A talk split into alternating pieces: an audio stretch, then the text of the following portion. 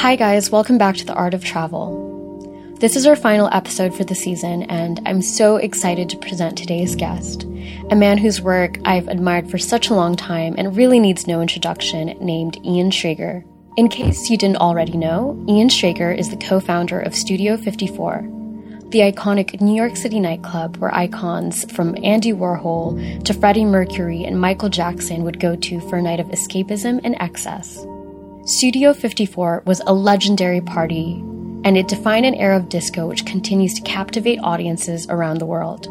Ian is a serial entrepreneur and innovator whose career has spanned over five decades.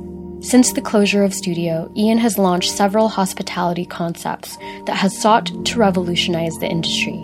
He's pioneered the boutique hotel concept with Morgans Hotel Group, which eventually paved the path of the lifestyle hotel brand with Edition and Public, Ian set the standard in how culture plays a large role in shaping hospitality, an idea he continues to explore in creating memorable and transportive spaces.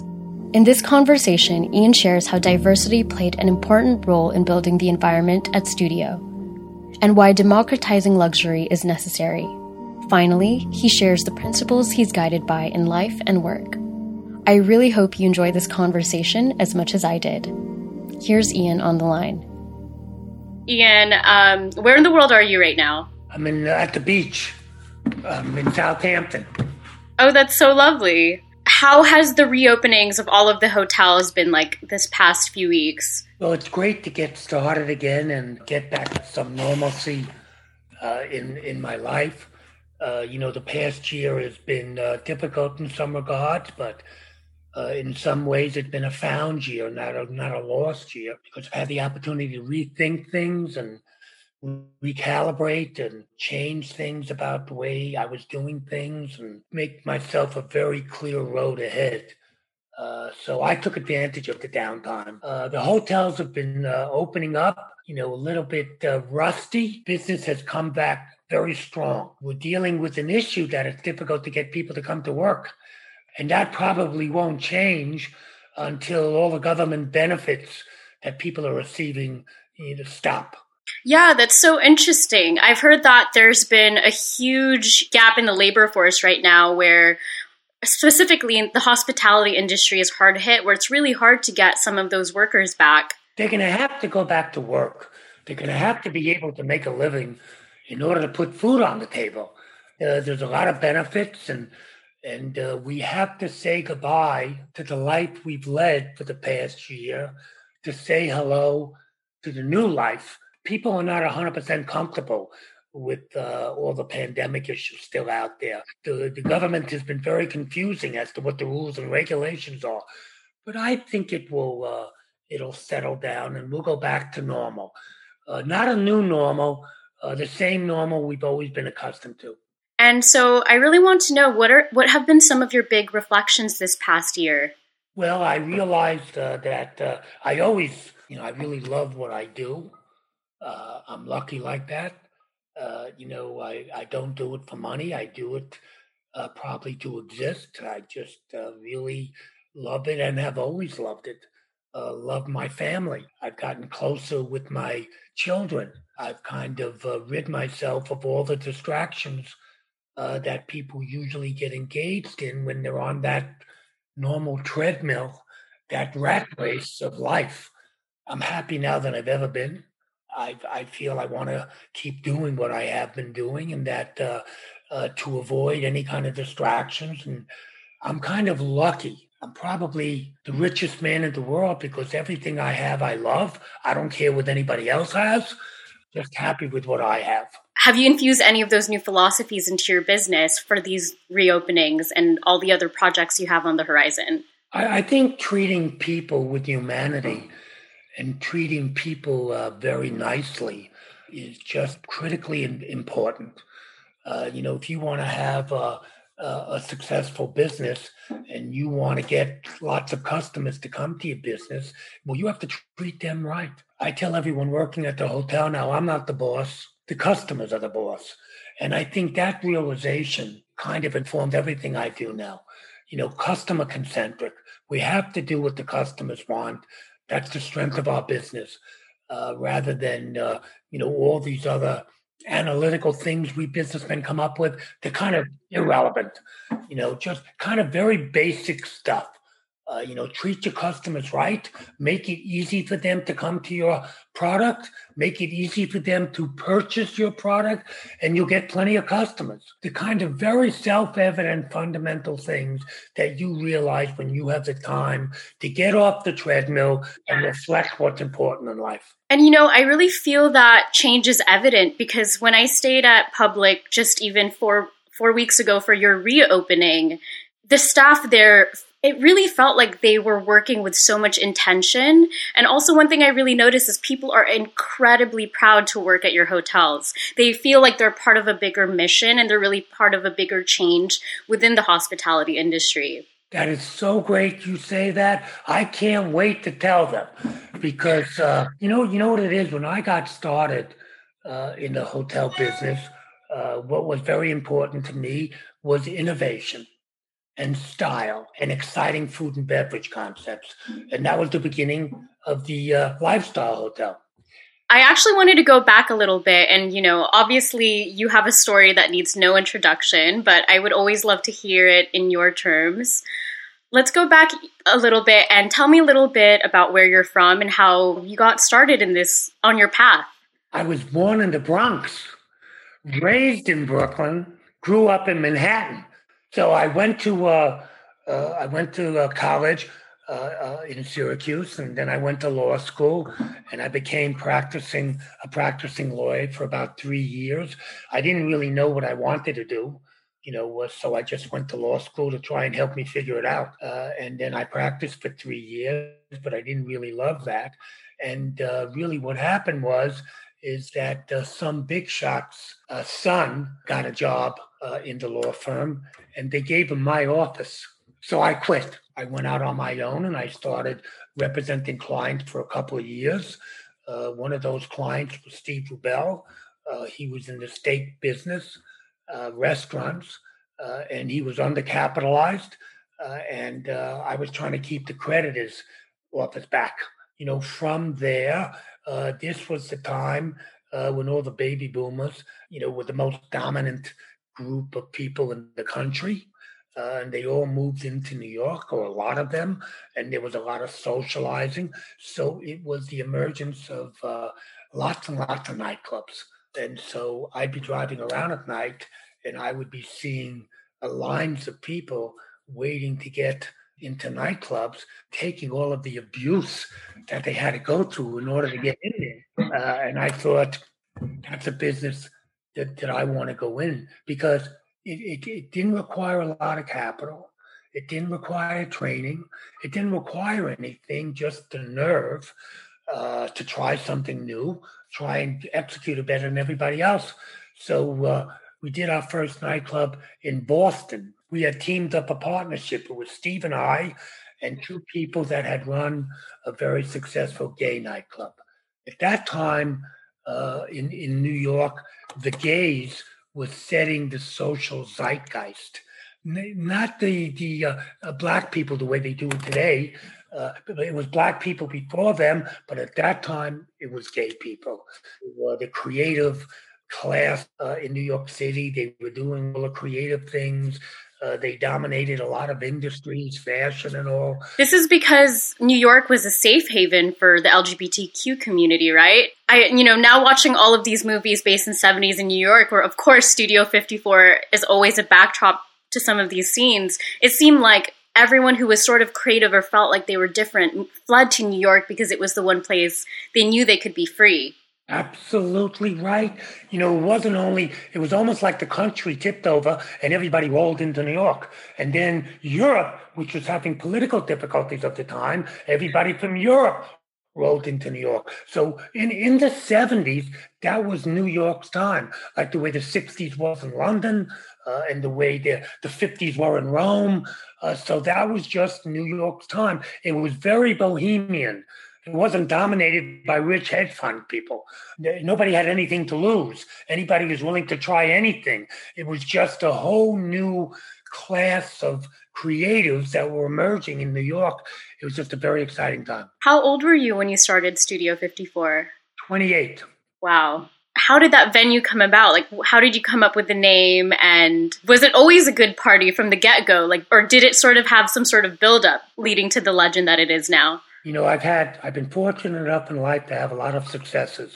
Some of them are easy and natural, and some of them we have to work at.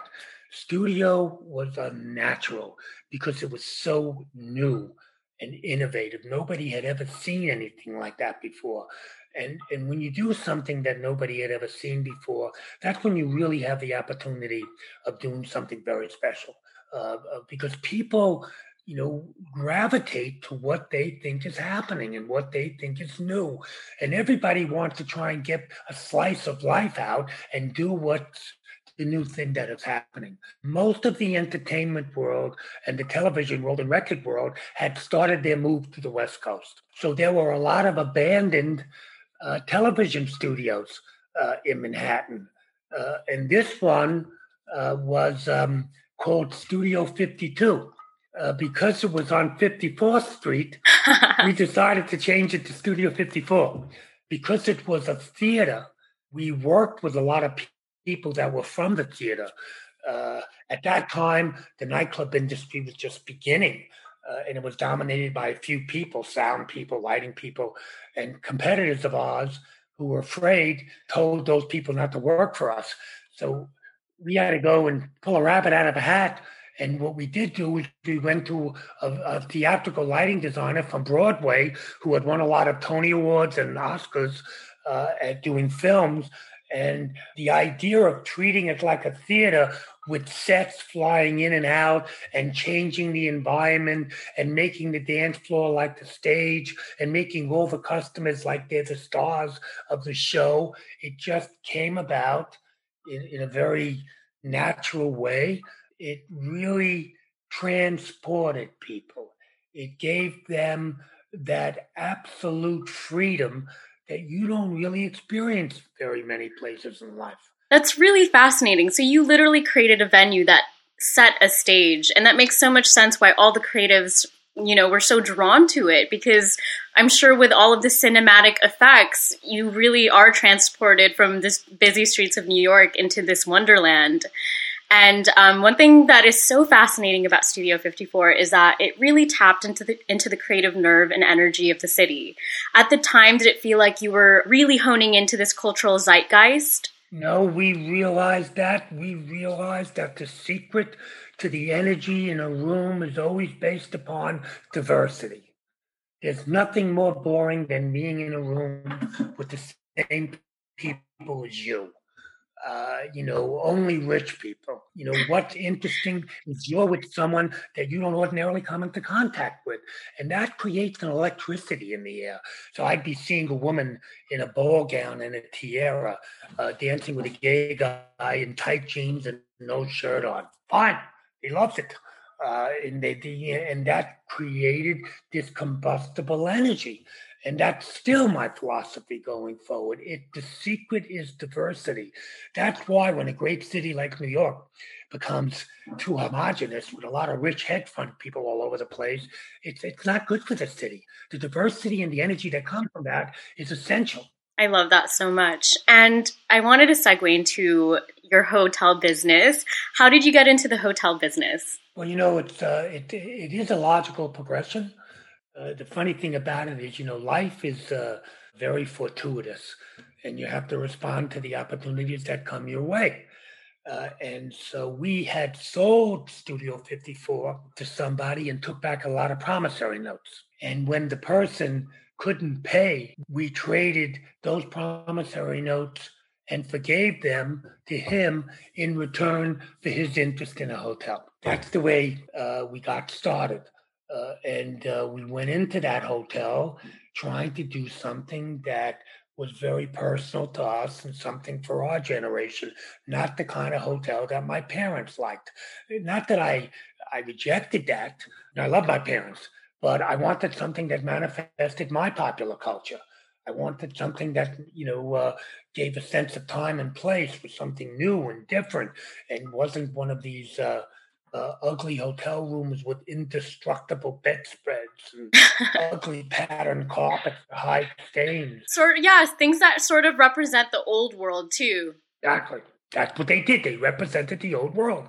And they, this was a new time, and it was time for a new kind of hotel. Uh, that was Morgans. And that, too, was a natural boom. As soon as we opened up the doors, it was a, just a natural success. It took right off. And so you're credited as being the father of the boutique hotel industry. Can you tell me a little bit about what it means to be a boutique hotel or, or a lifestyle hotel? Kind of very simple. Boutique hotel was a word Steve used to use when he was trying to describe to people what we were trying to do. You know, really what it is is that you have department stores that are all things to all people and try and satisfy all people and therefore have no specific point of view. They have nothing to say. They try and satisfy everybody uh, and don't have a point of view. Uh, and so we thought like a boutique which had nothing to do with size. It had to do with having a certain attitude, a certain point of view, something specific to say, like a boutique retail shop. I consider Apple a boutique, you know, because they have a very specific, focused point of view, a certain attitude, a cult of people that follow it. Uh, and so uh, that's where the word boutique came from. Steve invented it, and we've lost lost use of it because it's been adopted by you know the world. But um, that was the idea of a boutique hotel. Nothing to do with something small. It was just about having a very specific attitude and something to say. And so you also worked on the reopening of the delano hotel in miami and you work with Philippe Starck on the design. I feel like architecture is a very prominent feature in every project that you work on. Can you tell me a little bit about your creative process behind relaunching the Delano? You know, the funny thing about it is, is that, uh, you know, uh, the visuals of a hotel, uh, like the special effects in a movie, they could make a good movie great, uh, but they can't make a bad movie good. So, you know, really, the strength of a, of a hotel is really in the basic fundamental idea you have for it, the concept. What's it supposed to be? What's it supposed to mean to people? You know, how does it touch them in some visceral, emotional way? Why is this hotel kind of different? And the visuals, the design, and the architecture are one element of that. But everything in that hotel, from the pencil uh, to the sheet everything goes into that kind of uh, effort to communicate a very special uh, point of view. Uh, and uh, I had gone to Miami with my parents uh, when uh, people, those upwardly mobile people at that time, used to wear their stalls in the lobby. with the air conditioning on, everyone was freezing when it was 90 degrees outside. Uh, and so that's the way it was. Uh, and so we thought we wanted to do the next generation of resort hotel, urban resort, that was really situated in close proximity to millions and millions and millions of people, was easy to get to. There were lots of flights. Uh, it was on the ocean. It was kind of overlooked. Uh, and when the Caribbean opened up, everybody started flying over Miami to the Caribbean and all. So we just thought uh, it was a great place. It had all the fundamental things that were right about it, and it was the perfect place to do a, a kind of urban resort. Urban resort meaning you can flake out at the beach or at the pool with zero molecular movement and sunburn, but at night there's plenty of stuff to do plenty of action and lots of energy. Right, exactly. And that's what's appealing about a vacation. You know, uh, uh, even in the Caribbean, uh, there's one island like that, St. Bart's, uh, where uh, you know you can go to the beach and every day and barefoot cheek and eat a lunch and and do nothing. But then at night, there's a lot of places to go and a lot of things to do. So that idea of this kind of modern vacation it was what we tried to encapsulate uh, with um, the Delano. And I wanted to chat about your project with Marriott, which is the Edition Hotels. How did that project come about, and how did you get involved with Marriott Hotels? You know, I would uh, put absolutely everything into a project that I was doing. Mm-hmm. There was not a detail uh, that was unimportant because I never know what detail is the detail that puts something, you know, over the top. So therefore, every detail is a matter of life and death to me. And I think every creative person behaves like that too. You're doing what you yourself like, and you're hoping and surprised when there's a lot of other people out there that also like it. And so uh, I um, just went forward, uh, and uh, uh you know, I had worked on a hotel for two or three years, uh, put my life into it. Uh, and uh, then everyone would come in and treat it like a candy store and take all the ideas out and use them uh, all over the country. you know, I'm not I'm not one of those people that think uh, copying is flattering. You know, to me, they're like my kids. Uh, and uh, wait a minute, that's my idea. You can't use that. So I thought, you know, I've done about 20 hotels on my own. I mm-hmm. thought it mm-hmm. might be fun to do something, you know, in a very, very large scale uh, with a company like Marriott, provided that we can make uh, uh, uh an agreement uh, where I can do what I do uh, and they can do what they do, and, and we create something that is not now in existence, which is a, a chain of hotels doesn't feel like a chain because each one is bespoke and each one is individualized. Uh, and uh, and so I was the one that sought out Marriott. Let's do something big. And so that's the way that because I'd never done that before. Yeah, and that's fascinating. With this partnership with the Edition, there's a lot of words being thrown around that it's a lifestyle hotel. Is this diff- is this an evolution from the boutique hotel? And how did you guys go about creating a new portfolio of hotels for for the Edition customer. Yes, it is. It's the lifestyle hotel evolved again because when I first got started, you know, when I used to go into a restaurant and I would do a restaurant, you know, I was really more interested in creating a restaurant that was a scene. Mm-hmm. And so when I wanted to hire uh, handsome bartenders and and and and, and pretty girls, and uh, even though maybe the bartenders didn't know how to make drinks, and and the pretty girls didn't know how to serve food. But it was still part of the scene because I was going to market with something innovative, not something based on great service, not something ba- based upon great execution, something innovative, something that hadn't been done before.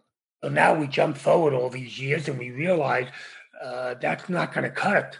Uh, there are other choices out in the market right now. Some are good, some are not so good. Uh, and so, really, what we have to do is we have to take that innovation, take that uh, exciting food and beverage concepts, and we have to add a layer of luxury onto it uh, that makes people feel good, uh, that makes people feel that they're being looked after while they're in New York. So, the hotels become a little bit less about how it looks uh, than about how it makes that person feel. So it's it's a lifestyle hotel, but with a luxury service infusion, and that's the difference.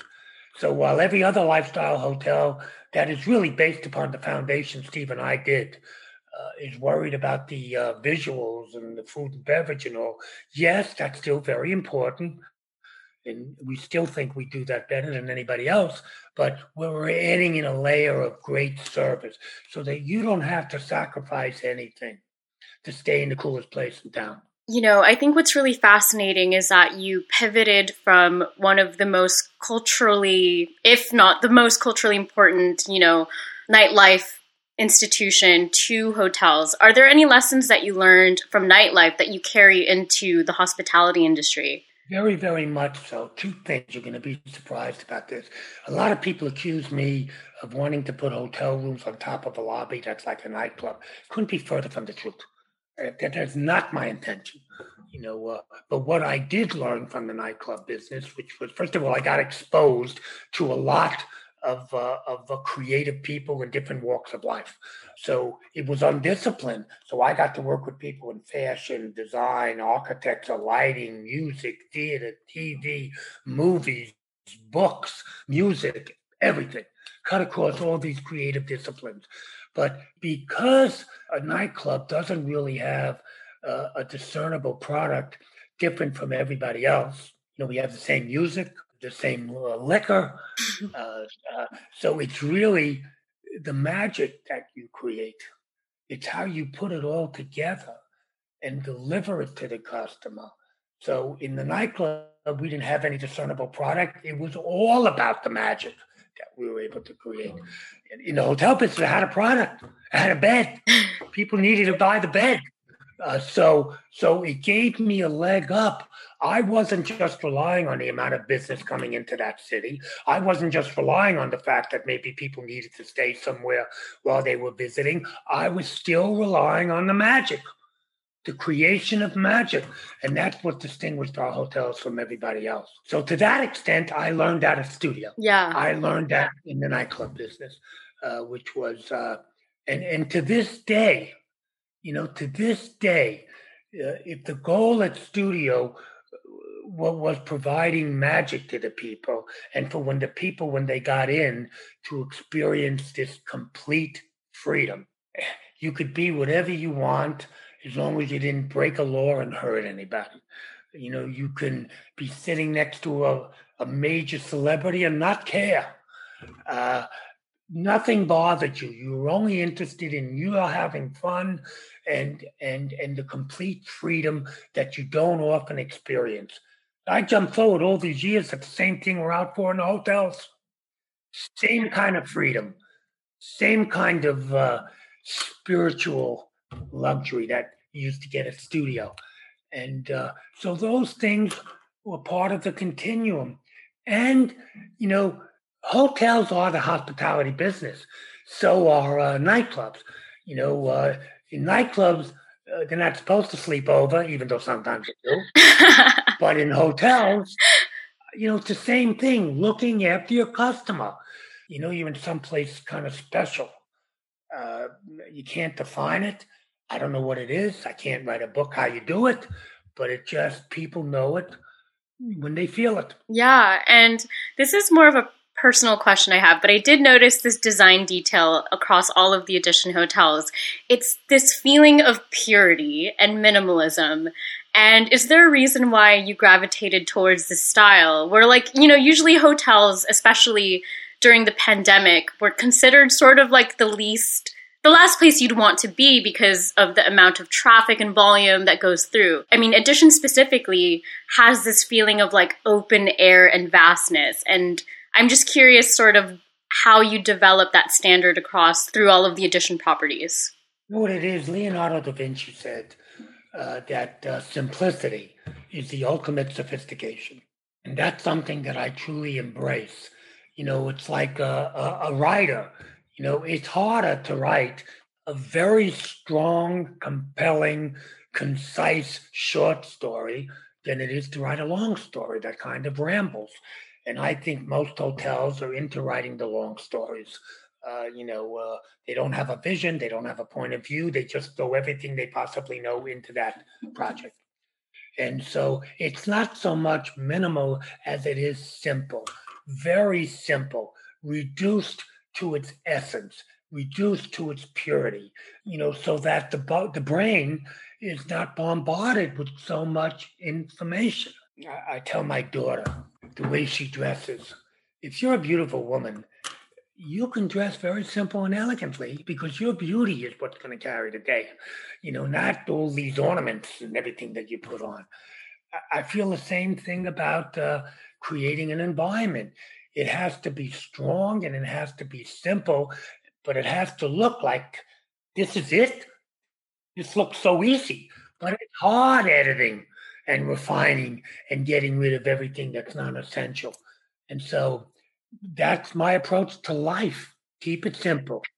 Keep it simple, or only stick with the essentials as well. Exactly. Um, I would love to uh, uh, talk to you about public hotels. How does public hotels differ from all the other hotels that you've worked on thus far? You know, uh, public is my most important idea that I, I ever had because making sophisticated, luxurious things, uh, uh, exciting food and beverage, and making that available and accessible to everybody and anybody that wants it is just an important idea democratizing luxury because luxury has completely changed over the years.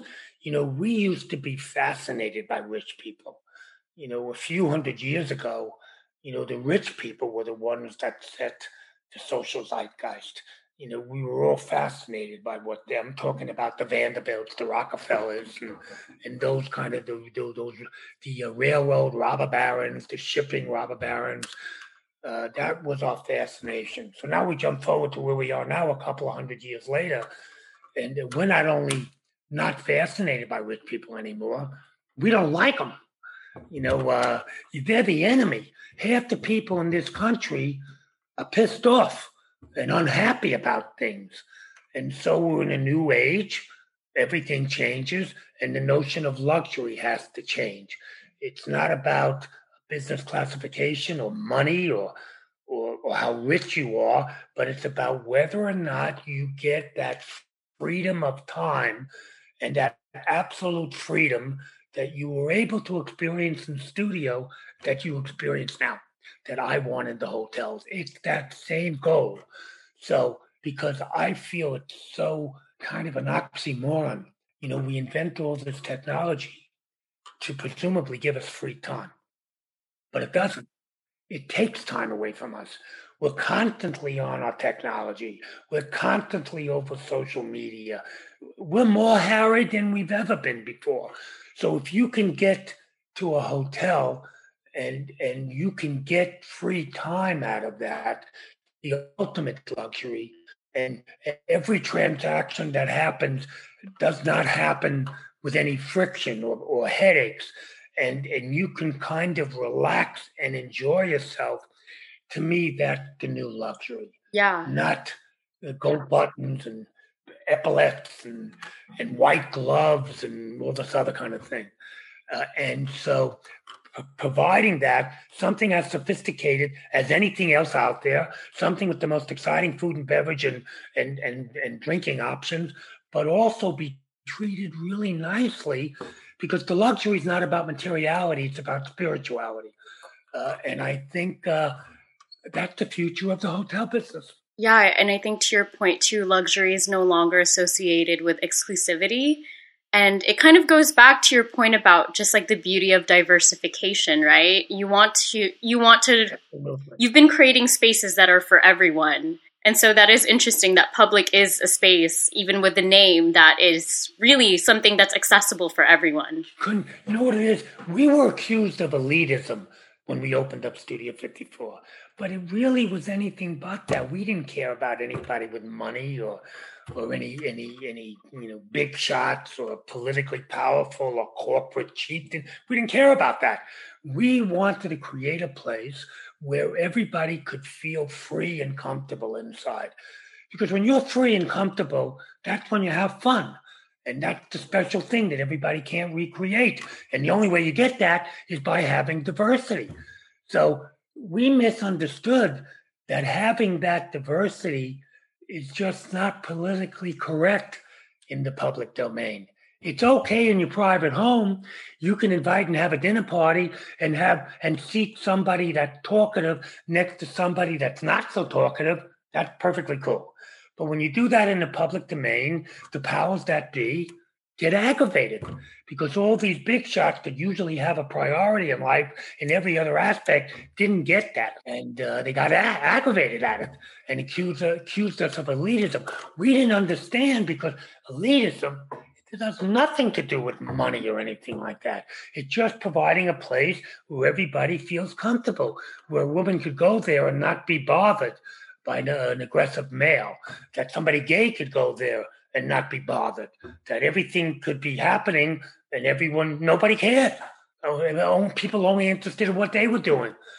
Uh, and that's a rare thing to be able to accomplish in a public space. Yeah, absolutely. And you know, public hotels is breaking ground in so many ways, starting from the sensory guest experience that is so evident with architecture. Um, I really love the different transitional spaces you have, and I wanted to know your thoughts. Like, how involved were you in the creation of these sort of transitional spaces from that like really long entryway into the mirrored escalators into this like very sleek lobby, and then you get to the room and you just have floor to ceiling views of Manhattan? Yeah, well, you know what? Uh, I think uh, there isn't a detail there that I'm not involved in. Not a stitch on a piece of furniture, not a grain on a piece of concrete nothing because I don't know which detail.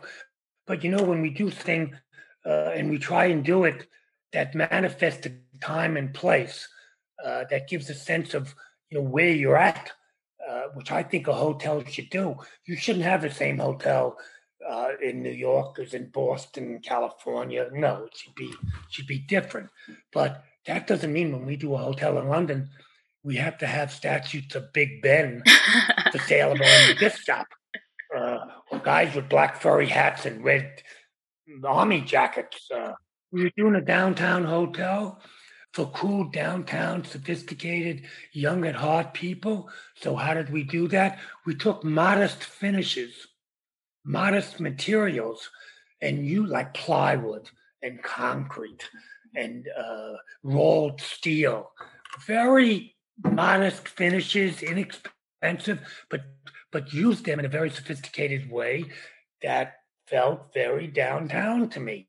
So we were avoiding, you know, all the latest trends, shabby chic, all this kind of thing. No, we, we did it to our own drumbeat. And for decades, you've created brands that tap the nerve of contemporary culture and community. And I was just wondering, how do you manage a balance between aspiration and accessibility? You know, it's it's something new, uh, but it's not contradictory. Uh, people don't understand it because they're getting rid of the old idea. Anything new, you have to show customers. You have to lead them where they're going. Uh, we didn't need a car uh, until Henry Ford came out with that car. We didn't need a felt tip pen or paper clips or post-its or, or Steve Jobs comes out with the personal computer until he leads people to it. So I think we have to learn that uh, luxury and the zeitgeist now has nothing to do with exclusivity. Uh, it has to do with making somebody feel good.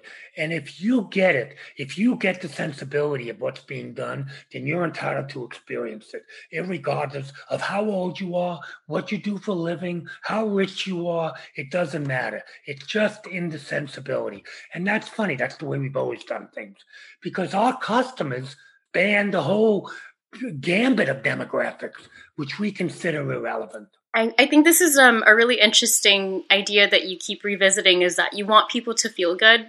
And I think that's what's interesting about hospitality is that the product is the end result is that you want people to feel good. It's not, the product is not necessarily like a bed or a night stay. It's like the feeling that you get afterwards. Exactly. That's the whole thing. I just read an article yesterday. So funny. I just read an article yesterday in a magazine, uh, and here's what it said. It sounds too obvious to say, and yet the message is routinely forgotten. Want to sell more stuff? Make it easy and possible for the customer to buy it. You know, and the idea of making people feel good and making it easy for them to come to your hotel. It's just, it's the common denominator that connect people today not wealth and capitalist things that were the criteria before. It's just different now. And you have to kind of accept and connect the dots and see where people are headed, which is what I love to do. And um, what what do you personally define? I know you've kind of mentioned this, but what do you personally define as good hospitality? When you want to go somewhere, what do you identify like, yes, that is good hospitality? The, the humanity of what you're being given. There has to be a humanity, a kindness, a thoughtfulness, uh, like what you said before about the people at public. You, they're involved in something bigger. They're they're really You know, look, we all hope we marry people like this. You're with, they really try, these are people who really genuinely enjoy making you feel good. That's hospitality. And that's all that matters. You know, you can sense that. And uh, like I said, we all hope we marry people like that. Yeah. But, but, but that's that's the secret. And it's so self-evident. And we forgot that. You know, when Cesar Ritz in the Par- in Paris with the Ritz Hotel put a mint or something like that on the pillow of his VIP guests, he meant it as a gracious gesture. He was happy you were staying with him. And and the guests felt that. Now in hotels, coming right out of the manual, put the mint on, it's devoid of any emotion, any feeling, it means nothing. It's like those personal human touches that really makes a difference. Exactly. In every aspect of the hotel, in everything visual, in, in everything a genuine caring and concern for looking after people. And by the way, making it accessible to people, it's not just uh, for rich people, it's available to anybody that wants it. And there's just something great and modern. What is the most challenging part of what you do? Um, having people come into a finished product and sitting on the furniture. I, uh, you know, what are the people doing in here? Um, so I don't know. I love what I do. I, I, I just love it. I love the whole process, the aspect of it. You know, I don't get attached to brick and mortar, only people. Uh, and, uh, you know, I'm always moving on to the next project and always hoping that the next project will exceed the expectations from the previous project. And uh, that's the part I like. So, you've had a storied career that has spanned several decades with a lot of highs and a lot of lows. What projects have you been most proud of creating? I can't choose one. It's like asking me to choose which one of my kids I love best. yeah. And, uh, I love them all. Uh, I guess if there was anything, I mean, my first project, first business was studio. I have an emotional connection. It's like giving birth to a baby. I have an emotional connection with all. And, uh, you know, I, I am, you know, pleased, you know, that I've had a long career. You know, I'm not a flash in the pan. Yeah. Uh, you know, I've done it over a long period of time. I'm still doing it, and I do enjoy that. Uh, and uh, that's very gratifying to me. As I say, I love what I do. That's the key to sustain that energy is like that pure passion. The key to life. I love that. That's great. And, you know, one thing that's really fascinating about you as well is you have this eye for forecasting cultural trends. How do you get your best ideas and how do you know when to act upon creating these new projects or launching really risky, risky new things? Well, I, I have a what could be a, a, simple explanation for that. I try and explain it to my kids. You know, uh, I think uh, I'm an outside the box person, mm-hmm. uh, and I think most everybody is inside the box. So the people inside the box always get stimulated by people outside the box because they're giving them and presenting to them things that are unexpected and out of the normal course of living. Uh, and so I'm just kind of gifted that I can see things and connect the dots, you know, when something is going on in the street. That's a good example, I remember many, many, many years ago, uh, when there was this great performer, Prince.